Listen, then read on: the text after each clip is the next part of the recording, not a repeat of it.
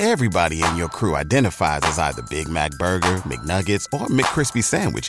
But you're the filet fish Sandwich all day. That crispy fish, that savory tartar sauce, that melty cheese, that pillowy bun. Yeah, you get it. Every time. And if you love the Filet-O-Fish, right now you can catch two of the classics you love for just $6. Limited time only. Price and participation may vary. Cannot be combined with any other offer. Single item at regular price. Ba da ba ba ba. Yeah, we're here. We're here. Just queuing up the old ship. All right, stand by. Oh boy, oh boy, oh boy, oh boy. Five fifteen. Time to get moving, and we will hear another chapter of Jack Flanders return to Inverness next week here on Mass Backwards, WBAI, New York. Well, 515, we better get rolling. Forgive me for talking over the opening, but that's what we have to do when time's short and things are pressing. From, hang on, from June, the, I can't read through the cassette machine. June 28th of 1966, a program that I have not yet heard labeled only 23 Skidoo. Sounds interesting. What? And remember, friends, always bring backup. I have tapes given to me by three different people uh, that I was planning or thinking about playing tonight on the air. But here's one from the Rudy collection, just like usual. We'll get back to the uh, Middle East series, oh, maybe next week. But uh, for a little variety, 23 Skidoo. Here's Jean.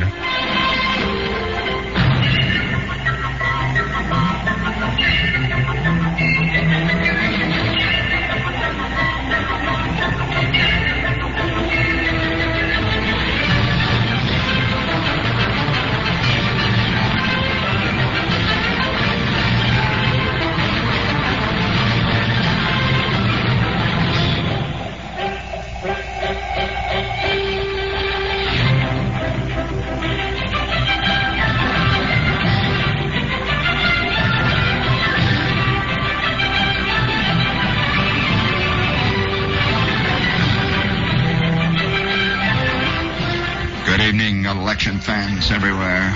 Once again, the eternal battle between the good guys and the bad guys is coming. What side are you on? Which crowd do you applaud? Are you for the guys in the back room with the clouded cigar smoke? Or are you for those guys who come descending out of vast cloud of heaven bearing doves on each shoulder?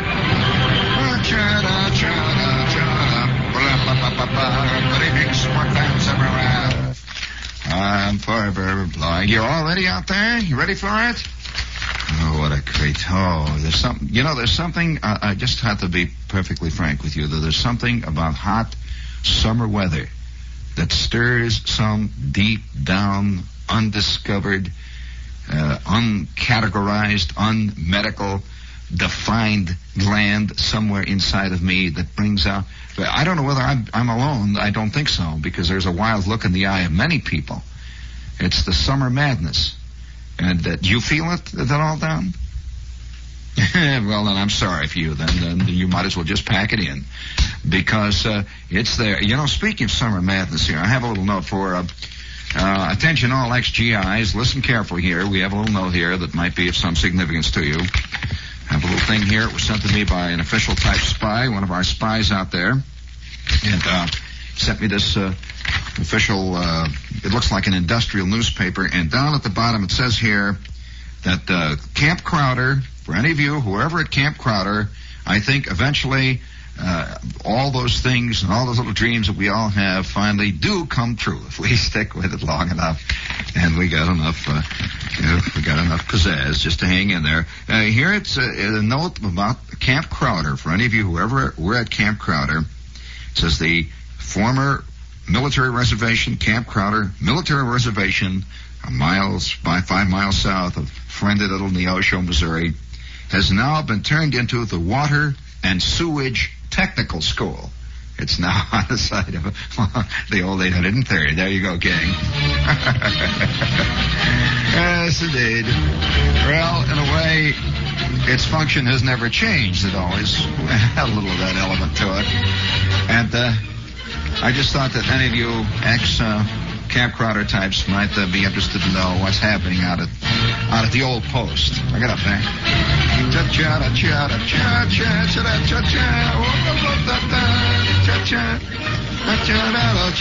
All right, Don. And by the way, keep, hold that uh, little stars. But well, no, I'll tell you what. Keep the second cut uh, of the one on the uh, the power turntable because I'm going to use that. It'll be number. It, it's uh, the one that I told you. Okay, I'll send it there. Just hold it there. Yeah, that's right. And just not yet, not now. When I give you the cue. All right. Okay. You know, it's funny uh, when you, you you take a look at a at a place name. It's it's uh, it's kind of kind of scary. The things that will create all those images in our life. You know, somebody somebody today made a a flat statement to me, which I will have to report to the audience, to the fellow sufferers out there. And uh, this person said to me, "Wouldn't it be great if you could erase your life?" And and she was serious. You know, she really meant it. She said, "Wouldn't it be great if you could erase?" Uh, your past. Just erase it like a big tape recorder. You know, if, if uh, the guy spends all his time in Griffith, Indiana, and he's the tall, skinny guy with pimples and hangs around in front of the pool room, and he hasn't had a date in 17 years, and nobody, you know, cares one way or the other, all of a sudden he's got this brown suit on, he's with 16 million other guys, and he has no responsibility. He can always feel that the system is against him, else he would be a first sergeant. The system is against him, or else he would have made first lieutenant. It's a, there's a nice cop out, a lot of cop outs in the army. It's, it's a, it's a, it's a, it's a great cop out world. You know, speaking of cop outs, the, the drive towards anonymity. You know, people talk about conformity. I don't think these words have any meaning any longer. I don't think that people are, are conforming when they're when they're uh, driving towards what is generally called in writing conformism. I think they're driving towards something subtler than that, and that is anonymity. You know, we always talk about how people all today, uh, everybody is bugged because he's not an individual, and that everybody is uh, is having trouble uh, establishing his identity. I think one of the real things that people are afraid of is doing exactly that, establishing an identity, or or becoming not a uh, a mass man, you know, unit in this fantastic thing, but becoming an individual. That's a very scary thing because that's dangerous, you know. When you're an individual, you've got, you got to look out. You know, there's a lot of problems going with, being an individual. We've always been a herd animal anyway, you know. And uh, being a herd animal uh, has had its uh, value. Uh, I mean, the people, the first 16 guys that gathered together in a cave, it was quite obvious that one or two of them were much more able to fend with the jungle than the other 12. And so it was certainly up to the, uh, it was to the benefit of the other 12 if somehow they could convince the other two that we all ought to be together in this thing. So, so uh, ultimately, uh, the, the, I, I suspect that the, the, oh, oh, the newsroom, is John Wingate ready? Okay, John, let's hear what's happening out there on the election front. John Wingate, WOR Radio News, the primary election results we cover. Let's go to headquarters of Justice Samuel Silverman, who is Robert Kennedy's man for a Manhattan surrogate Democratic nomination. Lester Smith, what's the word? We're finding an upswing in the mood of optimism here at Silverman headquarters. Justice Silverman has reportedly taken a number of Manhattan districts in the Washington Heights area, which he was not expected to win. In addition, reports continue to come in that the vote in the reform areas has run substantially ahead of that in other parts of the city. And of course, it is in those reform areas where Justice Silverman presumably would have his greatest support. One member of the Silverman staff said just a short time ago that if the vote runs between 100 and 110,000, it'll still be a very tough, close race. On the other hand, he felt very strongly that a vote of over 110,000 votes would virtually assure a Silverman victory. The Silverman staff at the moment is making no claims, but they are heartened by a number of developments, such as the Washington Heights turnout and the voting in the reform districts. Lester Smith reporting. Back now to John Wingate in the news. And apropos of your report, Lester, we understand that one network computer has just about predicted a Silverman victory. I'll only add that this was the same network computer that made a mistake the last election night and spent six hours backtracking all over the place. We'll stay with your report, and the computers can stay with themselves. But there looks to be a strong trend for Samuel Silverman, State Supreme Court Justice, who is Robert Kennedy's man and the Reform Democrats' man for Democratic nomination for Manhattan surrogate. His opponent, of course, is Arthur G. Klein, who's an old line Democrat, also a state Supreme Court justice. All along, the Kennedy forces have charged corruption and a great gravy pool operating there in the surrogate system. That's where you file your probate when you die in New York. Now, to give you the other side of the story, the Klein forces and the regular Democrats have charged interference by Robert Kennedy. Much of the Klein campaign literature has said that Kennedy is a man of what they call ruthless ambition. And only last evening, Justice Arthur Klein at a dinner said, I quote, why, he'd cut the throat of my dear friend Hubert Humphrey, end quote. But at the moment, based on WOR's Lester Smith's report, uh, Samuel Silverman seems to be running strong. We'll make no predictions. We do have this Steve Derounian, conservative minded Republican who doesn't like to appear to be so conservative, is in in Nassau County, and he goes in by a better than two one sweep over William J. Casey. We have some figures from WOR's Bernie Radin out that neighborhood. Wow, exciting election news from 1966 on this Jean Shepherd episode from Ju- uh, June Casey got but 8,900. 20, I can't see, 1966. Well, I bet they'll get back to Jean any time now, but uh, good reminder that the polls open in about a half hour. You might want to go out and vote for mayor. issue in the campaign with only 11,379 votes. But with most of the votes in, Derounian, making his comeback, is in in Nassau County. There are only two districts in Oyster Bay unreported, so Steve Derounian has it there, and WOR News declares him the winner. We don't make predictions, we just declare the winner when he's in. Stay tuned to 710 on your dial for complete coverage of the important primary, with the focus being here and nationally on that really fierce battle for Manhattan's surrogate Democratic nomination. Does Robert Kennedy's man go in, and do the old line Democrats go out? That we'll know between now and, say, 1 o'clock this morning. John Wingate here. Let's go back to Jean Shepherd. Thank you, old John. And this is WORAM and FM here in New York. Oh, this is WBAI FM exclusively in New York. Now back to Jean Shepherd, June 28th, 1966. Oh, that that uh, one of the funniest unconscious. I, to me, uh, elections generally are are uh, they're they're. As a matter of fact, if you look at them one way, they're far funnier than anything W.C. Fields ever did.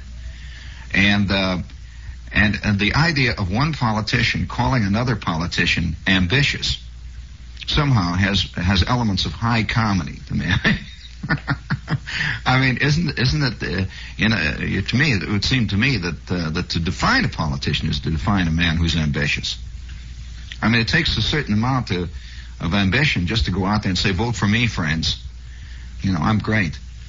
Put me in, and it'll all be great. I wonder how it. You know, speaking of, of politicians and and and, uh, and elections, I just thought while listening to this, I just thought of a another plot for a, uh science fiction movie. Now, perhaps, or it would, it would even be better as probably as a, as a short story. You're probably aware today that most elections are really uh, created by the news media. Uh, that that uh, people walk around the streets, you know, there's just a general ho hum atmosphere, you know, ho hum. You know, you know, especially when it's something like a primary or something like. But but the news mediums they go ape over 'em. I tell you, they're fantastic. Just you, you just wouldn't believe it. But they run around and they get their little uh, mobile cars out, and everybody gets his tape recorders out. And there's a whole big shmuha and a big magilla, and they all go they all go rushing out to the various headquarters. Well, I could just see this now. This big there's signs all over. You know, it says vote for vote for Watanabe. You know, and uh, vote for Charlemagne the Elder big sign over here says vote for Ethelred the Bald, and they're all they're all running. So a fantastic election going on. and all the newsmen are on edge. You know, boy, they're really on top of it. As a matter of fact, uh, uh, most newsmen today secretly will con- concede that uh, that it's not the politicians that are running; it's them. And uh, the the big argument is whether Walter Cronkite on any given night did better than David Brinkley.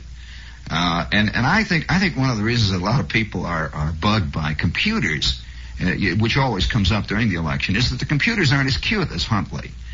Uh, that when they say, we now take you to RCA computer number 722 GT, they switch and there's that black panel there with a lot of meters and the thing you keep going, and, and it's not very cute. And IBM and NCR and these people are beginning to take moves. Everybody in your crew identifies as either Big Mac Burger, McNuggets, or McCrispy Sandwich. But you're the filet fish Sandwich all day. That crispy fish, that savory tartar sauce, that melty cheese, that pillowy bun. Yeah, you get it. Every time. And if you love the Filet-O-Fish, right now you can catch two of the classics you love for just $6. Limited time only. Price and participation may vary. Cannot be combined with any other offer. Single item at regular price. Ba da ba ba ba.